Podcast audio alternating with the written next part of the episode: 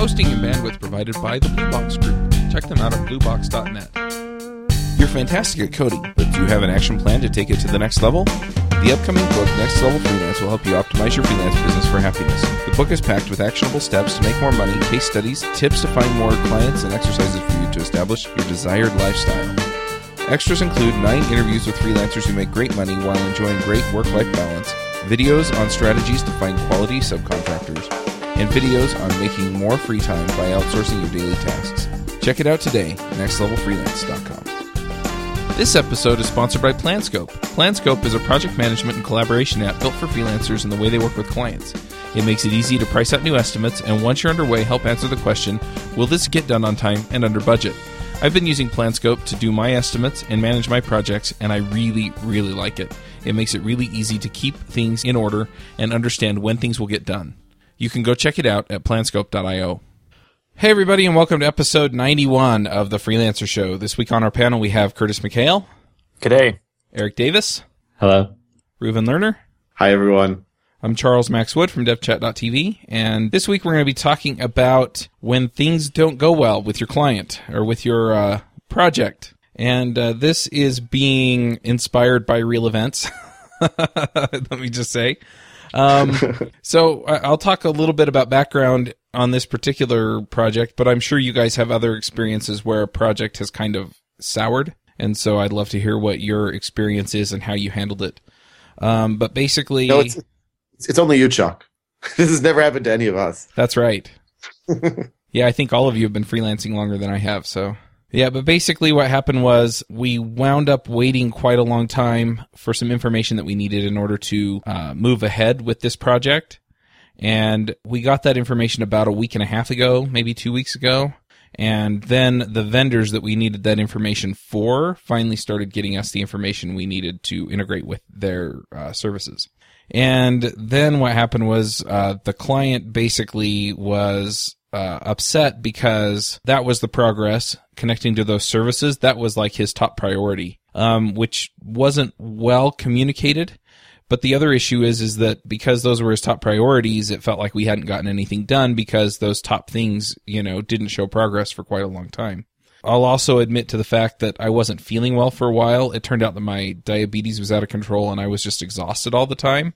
And so I didn't put in as much time as I should have on the project. And I guess I live and learn that way. But anyway, you know, neither of us really communicated well either that, you know, that he was worried about it. And I just assumed he knew where things were at because I assumed that the person who was responsible for getting that information, who is also kind of a middleman between myself and the end client, was filling him in, and it turns out that he's kind of been an absentee primary contractor. So it, it kind of went sour, and I've been working pretty hard to get things back to the point where they're happy with it. And the interesting thing is, is that I've had se- uh, several people tell me just to quit the contract to leave. You know, well, it's it's not worth it. But my issue is, is that I, I really want people to feel like they're getting fair value for their money. And I know that that's not always possible under all circumstances, but that's kind of what I'm aiming for. So yeah, we're, we're working hard on that. And anyway, I, I'd love to get your feedback and then I'll tell you kind of what I've decided I'm going to do unless you guys change my mind on some of that stuff. One thing I've been doing lately uh, when using Trello is to actually get the clients to r- put the cards uh, in order of their priority, what they think is the most important, right? And then if we have to adjust it, I discuss it with them. That's how I've been able to figure out, I guess, what their biggest priority is and what I can do first or next for them. That is a terrific idea. I've had some clients that will do that and others won't. Is there a good way to encourage them to do that kind of thing? I just tell them that's part of their job. This isn't like when you're working with a client, a stick, says Eric in the chat. But I think too many clients, and we let this happen too as freelancers, think that they just give us the project and their job is done. They're just supposed to sit there. But they have responsibilities as well, right? And they're one of their responsibilities in working with me is to start ranking these things, making sure that they're okay. Now, if there's dependencies, we adjust things and I let them know because they probably have no idea that there's a dependency. Mhm. But that's part of their job. And that I spell that out that this is what I expect from you to do. If you cannot do it, then the project's going to fail. If you'd like the project to fail, don't do your job. Yeah, that, that's really true, and that's part of where this problem has come in. But uh, anyway, Yeah, I- And you had an extra layer I don't there, know- though, right? Oh, yeah. Well, You had and an I- extra layer of complexity there, being like, like you had someone in the middle, and that certainly adds to it. I have one recently where Actually, very similar thing, like a third party service we're waiting to integrate with them. I know the local agency that I'm working through because I do kind of custom work for them that's outside of their specialties quite often. Mm-hmm. So when we hit a problem, I just let them know and they said, okay, don't worry, we'll take care of it from here. So we know that we're waiting on this integration portion and they're happy with it and they let their client know. But I, again, have a long term established relationship of doing good work with them and they are in and out. I'm just in for one small piece of their larger project. Yeah, and I've I've come to find out that this is more or less how this particular person manages a lot of his projects. Is that he'll line up a subcontractor and then disappear, and so it it really did cause a problem because I assumed that he was managing a lot of the communication, and that just turned out not to be the case. Right. So I mean, I, have tried to use over the years a uh, system similar to Curtis, where we have a ticket tracker of some sort, and different clients have used different things, prefer different things, whether it's you know Chili Project or uh, Pivotal or even something else. In my cases, though, rarely do the clients want to directly be setting priorities. Sometimes they will. So the more technical ones will, but the less technical ones don't want to. And so I sort of take on that responsibility for them, not prioritizing things in, instead of them. But um, when we have a, a, at least a once weekly uh, phone meeting or Skype meeting, then I'll say, well, here are the five, ten things that I'm going to be attacking because they're at the top of the list. Is anything else more important? And even if they just tell me what's more important, then I can sort of adjust the priorities and then they'll see it. So they at least take a sort of semi-active role in it. But at the end of the day, they know that whatever's at the top of the list is going to get taken care of first. Um, and that if they want to change things, they'll have to email me or talk to me about it. But having, having that yeah. list is like, I've just found super, super important for transparency and everyone knowing what's going on and accountability. Because then if they say, why did you work on X? Like, it's very easy to say, well, that was at the top of the list. Yeah. Um, as opposed to, well, I just sort of felt like it was important. And the other thing I, I have when my Trello board, I guess it's set up like a Kanban, Kanban board. Is that how you say it? Anyway, which I just started reading about this week. And so I have a doing column. And so everything that's to do is just sitting there and the things I'm doing are in the doing column. So if they think I'm not working on uh, something that's their priority, they can see I'm not working on it because it's not in the doing column. Yeah, that makes sense. And uh, this particular project is using Pivotal Tracker, so I mean everything in the current line is stuff that people are currently working on because we're ahead of the velocity that's set in there. But uh, I'll, I'll, tell you a, a, another nice thing about using a, a tracker, whether it's Pivotal or something else, is that every task is owned by someone. And so that means, I mean, I had a project years ago where they had some developers and I had some developers working with me and everyone was pointing fingers at each other about who really had dropped the ball and, and why things were stuck. And the moment we started using a task tracker, suddenly it became obvious who owned it and who was responsible. And then when we had our phone meetings, then when we had our online meetings, whatever it was, it was clear, oh, you know, Joe Schmo, he's he's the guy who's supposed to be doing it. Why isn't he doing his job?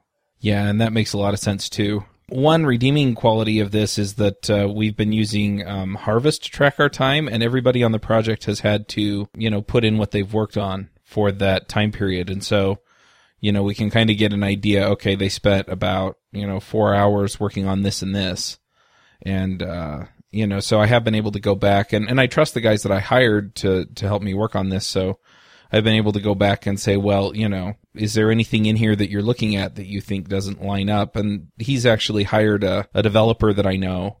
And, uh, so I've been able to, you know, push back in that way and, you know, and I'm trying to help him understand that some of this stuff just takes as long as it takes. And the other thing is, is that because these, uh, services are kind of integral to the entire process, um, we're left with major holes in things until we can get them filled. And so just communicating what the limitations are, I think has helped a bit. But, uh, like I said, he's, he's not happy because the major pieces that we're talking about aren't wired in. I, I, was curious, Chuck, how much direct communication has there been between the client and between the people who are subcontracting to you? Or is it, are you the conduit through which all the communication happens? I am the conduit through which most of the conversation happens. And honestly, that's been fine. If you want to know how much conversation I've had between myself and the end client over the last probably week, there's been a lot. Before that, it's there was a bunch at the beginning of the project to figure out what it was, what it all was supposed to be and do. But after that, things quieted down for about a month. You, you're not working on the Obamacare site, are you? Nope. Now, yeah. when they quieted down, is that because nothing was happening? You weren't even updating the client to say something was happening, or he didn't seem to care, and then all of a sudden he cared. So I, I think what it was was that uh, he probably you know got an invoice that was a little bit bigger than he expected or something, and that kind of okay, how much have I spent on this so far? Now, Yeah, I think if it was me, I would say part of that is on me, Oh, absolutely. right? I- when you look at when you get it when the client gets a big invoice and they go, "What is this?" What they're really saying is, "I don't think I got value for that," right? And Yeah. th- that means I didn't show them the value, or they weren't being updated enough to know what they're going. So when I do weekly, like I'll, I actually have been trying out a campfire room, and so they get all the ticket updates, they get all the git uh, the git commits, and they get lots of information every day about what is happening on their project. Plus, we communicate back and forth throughout the day, and usually a couple times a week, we actually are sending out their communication. Yeah, and I, I, I have totally owned that. And you know, like I said, I mean, part of it was just that I didn't feel well and I'd been trying to put in more time for a, another contract. And so, you know, the, to the extent that I neglected the project, um, I, I definitely claim responsibility for that. And I've, I've told him that too, Also- which may or may not have helped my case. Right. I, I mean, I, I've had this client now for about four years now, and, and they're terrific. Really, we have a fantastic relationship. And probably somewhere around two years ago, they said, you know, it's probably not enough for us to exchange email and uh, tickets and so forth. Maybe we can also talk more often. And so it seems sort of obvious, like, well, of course we should talk more often. But having that weekly phone meeting changed everything. And just knowing every week we're going to discuss whatever's coming up, and then things didn't fester also. Uh, so if there was something that was really annoying to them, they could tell me before it exploded out of control. Yeah, and and so uh, just to piggyback on that, that's part of what I am uh, working on right now. Is so we're doing a demo this afternoon. We're doing another demo on Friday. I'm going to push them to do demos every Friday until we get this rolled out. And the other thing is, is I'm also looking at them and going, okay, well, I think we can probably deliver these things on on these dates and that that'll give him a little bit more peace of mind that we can hit the crucial deadlines that he has for some of these features and uh, you know I, i'm cranking the communication up because some of this stuff is more important to him than i thought and so keeping him in the loop on a lot of it is i think going to pay off That's great. I, I'm curious. I mean, I know Pivotal sends email, or you can configure it to send email when things are done. I assume this client had turned that off or not activated that. So basically, you might be getting email updates saying all these things have been happening, but maybe he didn't. You know, I'm not even sure if he is listed as a member. Oh, he is listed as a member on the project. So, yeah, I don't know. I don't know. But I think having demos, demos where they can see things with their eyes, it makes all the difference in the world.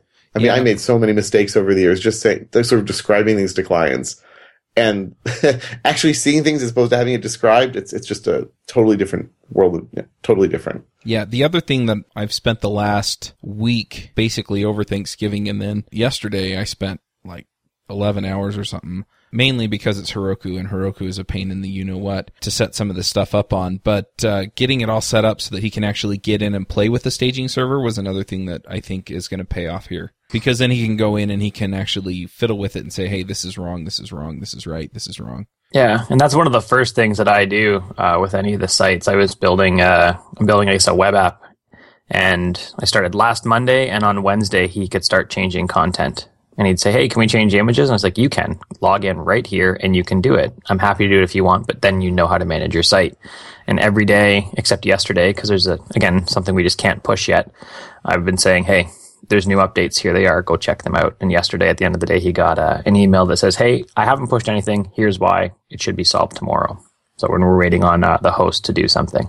Yeah, and that's that's the kind of thing that I'm going to be doing. The primary communication medium has been Skype as well, and I think an email w- would probably work a little bit better just to prompt him. As in Skype go- calls. No, Skype chat.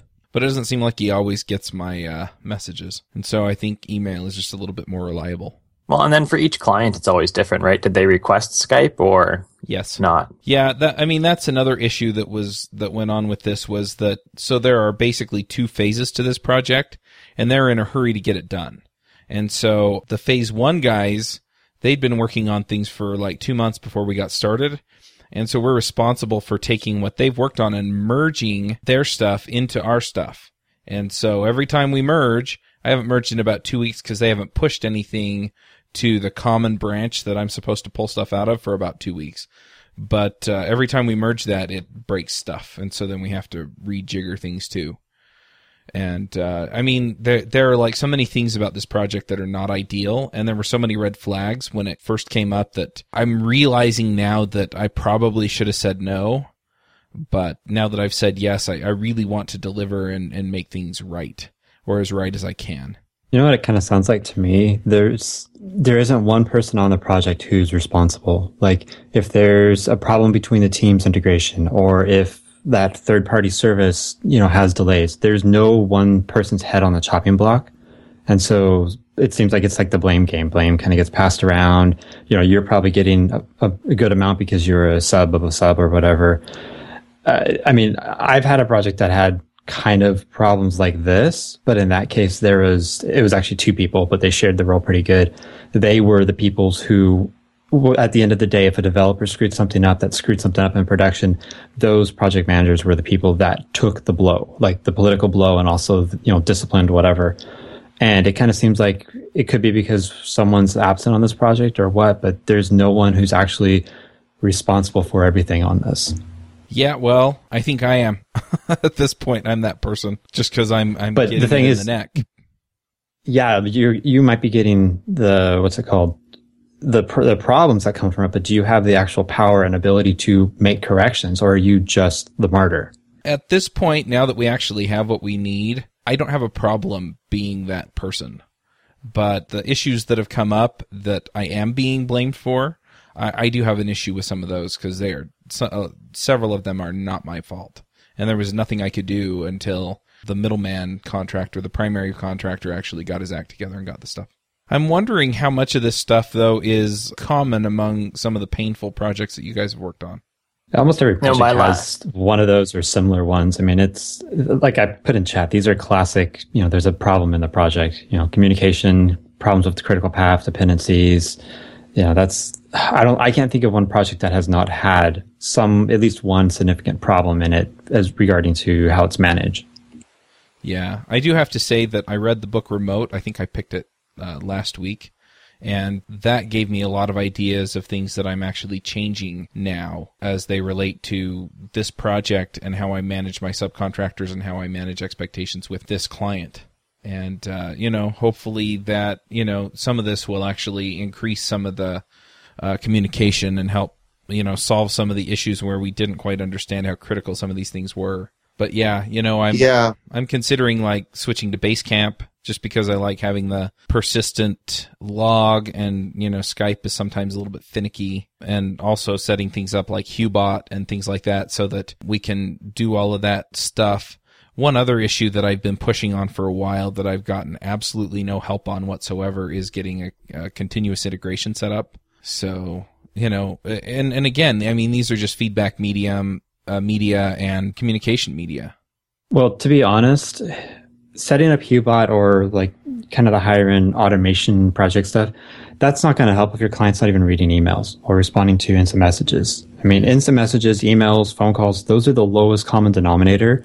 If you can't work with a project successfully with that, adding automation and a whole bunch of software on top of it's just going to make the communication problem you have worse. Yeah, that's true. So the end client has been pretty responsive. It's been the guy in the middle that, you know, has been semi engaged, so to speak. Well, if it makes you feel better, everyone has these sorts of projects. And, I know. As Eric said, it, it, it doesn't necessarily make you feel better or any of us feel better when these sorts of things happen because it just feels so terrible. I, I mean, I don't know, I don't know about you guys, but in general, one of the things I love about my job is helping other people accomplish what they need and seeing their businesses go and and uh, start from either nothing or and and become something or start from something and become something much bigger and better. And when things don't go that way, I, I take it very personally and I get like, oh my god, I can't believe it's not going well, and what can I do? And yeah, it's it's just very very frustrating. I mean, yeah. the client probably feels like, oh my god, this contractor, what did he do to me? But I at least feel uh, feel bad when things don't go well. Um, I mean, I had I had a project last year where I a former client of mine whom I'd actually sworn I would never work with again, but he called me up and it sounded interesting and good, and he wanted me to uh, basically subcontract to him for a project.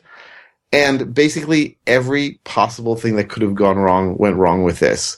We misestimated what was involved, but they kept throwing new new uh, features and requirements at us. And someone else was doing the HTML, and they kept messing up, and we couldn't get responses from the previous developers. Like it just went on and on, being disastrous.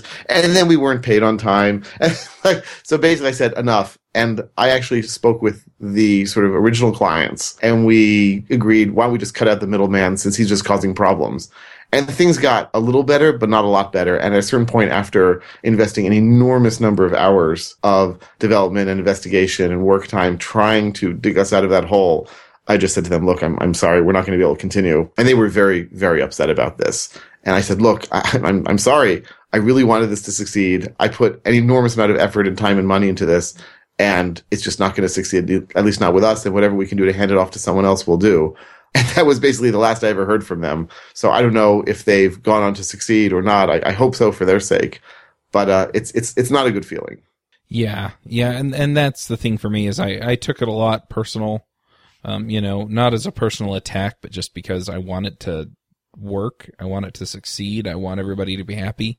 And I talked to my mastermind group last night and you know I I had my turn in the hot seat so to speak so I got to tell everybody you know all of my sob stories like I'm telling you guys. And I'm hoping this helps somebody. That's that's why we're doing this. I'm not just telling it because it sucks for me.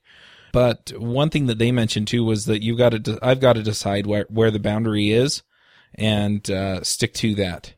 And so basically you know how many hours am I willing to commit to this to make it work and under what terms am I willing to make it work? And if, if that's not going to work, then, you know, then I guess I can just, then, well, then I have to walk away because, um, you know, I am, I am definitely risking other things by committing so much time to this project because I have other clients. And so, uh, you know, things like that. Um, but at the same time, you know, I also worry about my reputation because, you know, both of these guys are local. They're here in Salt Lake. And so uh, I've had to consider that as well. So it's it's it's been an interesting thing, but that's really what what I came down to as well was that I you know I'm limiting my I, I'm limiting the hours that I can put in on this, and if it's not good enough, then I just I, I just can't do it.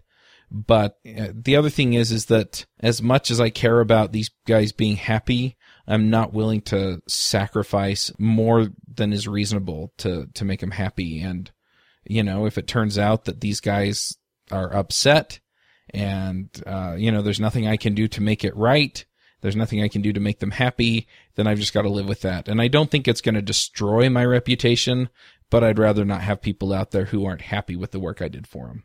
Well, You're always going to have people unhappy. like, you can't worry about that. Like, you know, do the best you can. If, if it's not going to work out and you can't see it getting better, then leave or, you know, part ways or find someone else to do it. I mean, I don't, know how old you are, Chuck, like, but you know, you have X many years of your life available.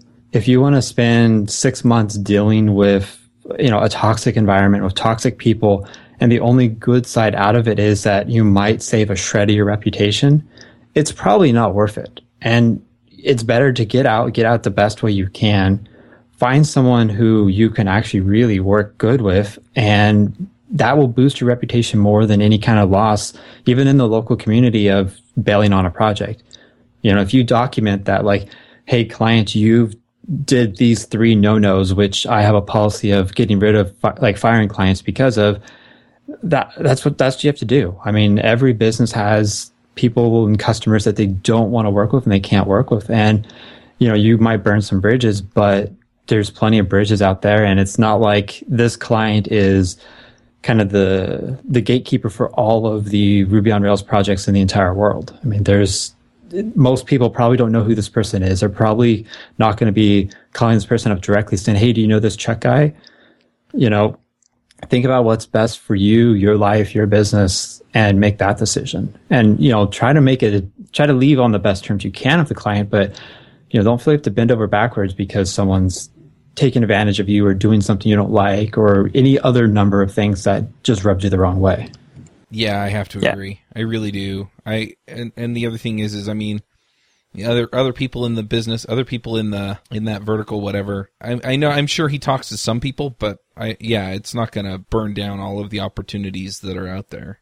I recently had a local client essentially threaten my reputation, which I found quite funny, essentially, because I don't work for anyone local except for them. I don't work for anyone local typically because they just aren't great clients and they don't have the budget. But I think they it's it's their money, it's their like investment, and even if it's say a small project, right, which might be five grand, it's it might be all the money they have, so it's a huge investment for them. And I I just, just had to cut them loose. I just said, sorry, I can't do it. You didn't pay me on time last time. Why would I continue working for you? Right? You wait, waited like a month and a half to pay me. So I'm sorry. I can't do anything. And it was up and down and how terrible it was. And I just looked at it and I went, deleted the email and so that I had to find it in trash. I do the first thing I did was delete the email after re- reading through it. So I had to find it in trash a couple days later if I felt like replying to it. And I didn't. So I just let it go. The other thing you got to think of too is what does this stressful client cost you? Is it costing you in your marriage or with your family or stuff like that? To me, that's way more important. My relationship with my family and my community and like my friends than than uh, some programming. No one will be standing at my grave saying he was great with WordPress. No one will care about that then.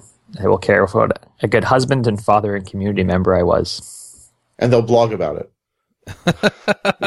oh, people blog about me all the time, man. People blog about me all the time. I'm awesome. That, that's I, right. I, Curtis is web famous. I just want to check. I mean, if you decide, and, and really, I, it's not obvious to me whether you should or shouldn't leave this this project, but I think how you leave it um, affects your, if you decide to, how you leave it affects your reputation as much as anything else. Like I had this client where I guess it was about three, four months ago. He was promising me the world. Oh, I will have you work on things and I'll have your employee work on things and you'll have to hire more people and on and on and on. And then he got delayed a bit. And then I, I turned down a project because he, we were going to start on something with him. He had said, yes, yes, yes next week you're definitely starting. I turn out a project and it turns out actually it was just me. It wasn't my employee. It wasn't that many hours. It was incredibly frustrating. And so I decided to leave him and I called him up and said, look, this just is not working out. And he, first of all, was shocked and upset. And well, of course, it had something to do with the fact that he hadn't really paid me on time either. That, that might have, I think, tipped the scale as well. But basically, I, I told him, look, I'm not going to leave you in the lurch. My responsibility professionally is to make sure that even if I'm leaving you, I'm going to leave you on a, a positive note and make sure that you can move on and continue making sure that your business works in the way that it should. And uh, I came in, I met with them, and I, I, helped them with some things, and we actually made more progress than we expected. And uh, I, I, think that while it's not the perfect ending, uh, it's way better than it could have been if I had just said goodbye. I don't want to ever work with you again. Yeah. Well, the other thing is, is I think when you're close to a situation like this, your brain just goes to like, what is, you know, it, it blows it way out of proportion. And if you actually sit down and reasonably think about what's the worst thing that could possibly happen, basically it, it's okay. Well, you know, I probably won't work for this guy again, and I probably won't work for a few of his friends. Darn. Yeah when I got the crazy email, the first person I told is my wife, and I told her her job was to ask me every hour if I tell me don't reply to that email, and she kept texting me don't reply to that email, so that I didn't because I was I was I was pissed off. I was really angry at this person on a very small contract, like a tenth of the size of a lot of the other things I do, and that was her job to say don't don't say anything, just wait. And then two days later, when she was supposed to ask me if I wanted to reply, I said, nah, I don't care anymore. I got a call. This was also a while ago. This was probably close to 10 years ago. I was literally leaving the house to go to a meeting, and I get a call from someone saying, Are you Reuven Lerner? Do you know how to work with Linux servers? I said, Yeah. He said, Oh, we've got a huge emergency. You've got to come help us. So it turned out that he was really close to where I was having my meeting. So after my meeting, I said, Well, yeah, I'll just pop by and see what I can do. So I ended up uh, getting there, I think, about 2 p.m., 3 p.m., pulled an all nighter there, fixing his servers, getting everything to work. Got home, of course, a wreck. Kept working on things for another week or two, and then, of course, you know, wanted to get payment. And well, uh, at the end of the day, like he didn't pay, but more than that, like what was more distressing to me was they said, "Oh, well, we don't have payment, but here we're sending you a fax. And they faxed me, shows that it was 10 years ago, faxed me a letter saying Reuven Lerner is a thief and a fraud. And basically listing every decision that I told them that they should do with their servers and twisting it. And even though these were complete lies, even though these had no relationship to reality, it just gave me a pit in my stomach. And I was just inconsolable for days. Um, and it really, I mean, obviously that was a bad relationship. Obviously that was something I, I got out of, But these things can really, really affect you because you worry about your reputation. You worry about being in the service business like this. So you don't want that, right? You, you, you want to, I mean, I always tell clients, I want to work on interesting projects for long, long term, but with nice people. And the nice people is, is often the first thing that I say. And of course, everyone claims they're nice, right? But you, you know who the people are that you want to work with, and you should make an effort to do that as much as possible. Yeah. Well, and because it's our business, it's a freelance business. We're personally invested in it, right? It is like your business is you in so many ways. And while I say it's not, people are not going to be standing at your grave saying you're an awesome Ruby programmer. But in so many ways, it is your business because it, in my case, I'm the sole provider for the family. So if my business was to tank, then I guess I'd be doing construction again or something. Yeah. That's the thing really is like, even if I totally blow it and my business is ruined, you know, let's get dramatic here. And uh, I can't find work anywhere in this town, you know, and then, I mean, what, what am I going to do? I'm, I'm going to go find a job with one of these companies that one of my buddies works at. And well, darn, I'll have to drive to an office. And yeah, it's not my ideal situation, but it's not a horrible thing. Well, and I, I had a bad situation a couple years back, and I mean, it was the kind of thing like every email I'd get back from that person, I would like couldn't work, was so angry, and my wife would like have to talk to me for hours at night just to calm me down so I can go to sleep. And it, I got to a point where I figured out what's the worst case scenario, and I was like, okay, I I won't be able to do any development. I will be kicked out of the software industry and basically work through that. And the end result I came up with was I would go work at a local, local bookstore. I would work from nine to five. I would work with books, which is something I love doing.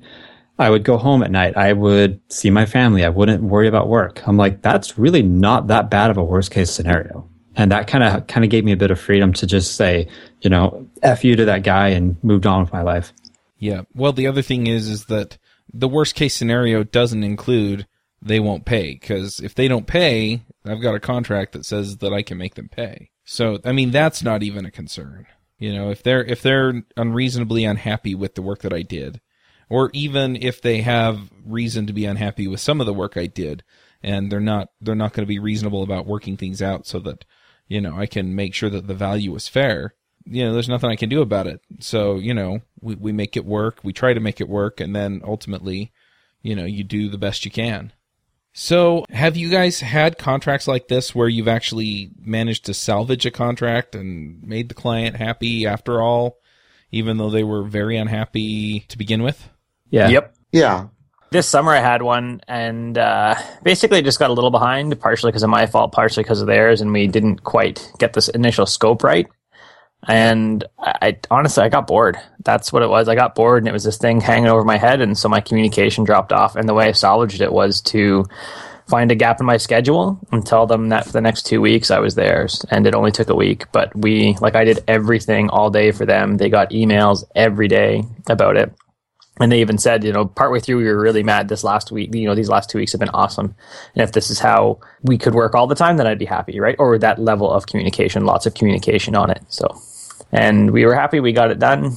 And I'm still talking to them. I would work for them again because it was totally my fault and I just owned up to it. Mm-hmm. So, Yeah, I think that's important too. I mean, you do have to own up to however much of it is your fault. And part of it probably is your fault. It's pretty rare that I've seen cases where if there's a dis- dispute between people that it's just one person's fault. That one person is being completely and totally unreasonable and the other person did nothing wrong. Right. Right. What about Um, you, Reuven? You said that you saved one that Yeah, I mean, so this client that I've been with for four, maybe five years now, things were, I thought, going pretty smoothly. And I think it was about two years ago, they said, listen, you've been a little slow on getting back to us about stuff and doing things. And so uh, we've gone and talked to some other web development firms about doing the work for us instead of you. Or maybe you can sort of supervise them or do some stuff, unless you think you can really handle it. And that was when I got the clear warning sign that they were unhappy and they hadn't told me. And that's when we changed a lot of how we were doing things, including starting these weekly phone meetings, um, including my redoubled commitment to really making sure they were happy. Um, and I think just sort of that crisis point, um, and it wasn't a very long period. It was maybe a few weeks during which we were talking about maybe having another firm come in and me showing them the code and that basically we sort of got on a much better track than we even were before. And now I think we're getting along famously. Like they, they really, they and I get along great, and there's a lot of communication going on. And when they need something, they'll make it clear that they need it. But I think a lot of it was demonstrating to them that no, no, I am really committed to your business. I really want to make it succeed, and I'm going to accept responsibility, and I'm going to suggest a whole lot of processes we can put in place to ensure that these sorts of things never happen again, and you're never disappointed. Or if you are, uh, that the disappointment will be that much more obvious that much sooner. Um, and so far, so good on that front. Yeah, I had a similar experience with uh, a client, and I'd been working for him for about two weeks, and I have to admit that uh, you know the project was kind of hard to pick up. It was you know fairly complicated, and I really wasn't given a whole lot in the way of information. And the other issue was was that I had a whole bunch of other stuff going on, and so they weren't happy with the hours I'd put in. They weren't happy with the progress I'd made, and they really didn't feel like I was contributing. Um, I wasn't billing them time for just sitting around and wishing I had something to do, but you know, they, they expected a little bit more from me. And we had the same conversation, you know, it doesn't look like it's going to work. You know, you, we're going to have to have you send back the retainer and we're going to have to have you send back the, you know, the equipment we sent you and things like that. And, uh, yeah, I mean, w- what really happened was they were in not so many words commu- communicating what I failed to understand as their needs. And so I rearranged my schedule so that I could spend more time online with the rest of the team. So I wasn't working as many hours at night. And uh, then I just jumped in and started, uh, you know, squashing bugs as fast as I could. And once I understood what they needed, then it was easier to to make that happen. But the other thing was was yeah, I was a little bit bored on that project, and still am sometimes. So you know, it it just I think communication is really the key there. Absolutely. I'll say by the way, this the same client we needed a graphic designer. I think it was about a year and a half ago now to do some work, and I recommended someone. And she's super nice and even pretty talented, and it was just bad. It was it was just a bad match in every possible way. She was going through a divorce, she was going through all sorts of stuff, and her professional work was being affected dramatically by this. Um, and I think she also got in over her head with the technology. And because I had a positive relationship with them and because there was a lot of trust, I was able to get through that and basically negotiate a, a relatively happy end to that. I mean, they were still a little ticked off, very ticked off with her and a little ticked off with me for bringing her in. But we decided sort of how we're going to move forward in the future with such things. And I don't know if I had, I, I mean, I think it's because I had that political capital to spend based on the years of trust that had uh, accumulated until then that they were willing to forgive me on this front. Yeah. It makes sense. All right, you guys have anything to add as far as uh, helping a contract that's gone a little bit the wrong way? I think what I've heard as we've been talking is making sure, it, or often it's come down to not establishing their priorities properly right up front and not understanding what they view is the priority, right? That's what you just said with reallocating your time. Um, I know that's what I found numerous times is not not understanding their priorities up front. So yeah, and I think I think the other thing that you brought up that I really liked was you know establishing uh, their role in the project. We need you to do this. We need you to be involved this way, and just you know making sure that they understand their role in the way that they need to communicate with you to to make things move forward the right way. Yeah, my contract actually says if they don't deliver their portions uh, on time, then we get extra days to do it. Nice. Oh wow. That's that's very smart. I like that. But I, I can't if I'm waiting on we'll say PayPal credentials from you, I can't do anything. So I, I don't pay for that because you can't get it. Yep. So and there's one actually my my old contract said if they didn't get me something in two weeks, if they basically if they didn't communicate at all for two weeks, then I was going to invoice the project. And if they didn't come back within a month, then the project was done. And once I'd invoiced it, they had to pay in full for it to continue. And I had, I have had one client who didn't move it forward. I sent them the invoice and they paid in full and then they did a little bit, but then didn't move it forward and they, I haven't heard from them in two years. Wow. Sounds like we might need to do the contracts episode again because I would I would love to see what's in you guys' contracts. I've been thinking about um, having mine redone because I keep hearing about different things, different options that you put in them that I. I really like, and and I think that's another thing that is important is that the contract lays out at least some of these expectations, both for you and for them. And so then you can at least point to it and say, this says that I'm going to do this, and this says that you're going to do this. And then if there's any question, you can just go back to it. All right. Well, let's go ahead and do the picks. Eric, what are your picks? Okay. So, uh, just got one. It's a blog post today. Uh, it's called Why I Play Video Games. It's an interesting post. I grew up playing video games. I actually had to stop because I played them too much during college. Um, but then I've, I've got back into it, not like kind of casually, like an hour or two here. But it's an interesting post. It's by a guy who actually does development, has products and stuff, and he kind of outlines why he plays games and how how they actually make him better at things. So it's an interesting post, especially you know it being kind of the holiday season in the U.S. People are winding down. There's not as much work to do. This kind of gives a nice perspective, so you're not always beating yourself up if you play video games or do stuff you know is not ultra productive to do. All right, uh, Reuven, what are your picks? Okay, so I've got two picks for today. Uh, one of them is I'm going to do some shameless self promotion. I am going to be doing an online Python course next month, that is, say, in January, January 14th. Three days of online uh, intensive introduction to Python. Uh, so I've put the link in the show notes. And uh, there's also, I'm giving a 10% off coupon to listeners of the show, freelancer, and that's freelancer singular. So anyone who's interested in learning Python, or deepening their introductory basic knowledge, come on down to the course. My other pick is uh, one of the most amazing books ever written about computers, as far as I'm concerned, called The Mythical Man Month by Fred Brooks. And for those of you who have not read it, you absolutely positively must. He managed an IBM project back in the late 60s. And okay, Eric, it's not about computers, it's about people, but it's about the computer industry. Fine, fine, fine. But he managed an IBM project, uh, the OS 360 project in the late 60s and lots of things went wrong. And he wrote a book about what went wrong and how you can improve the processes and work with people better.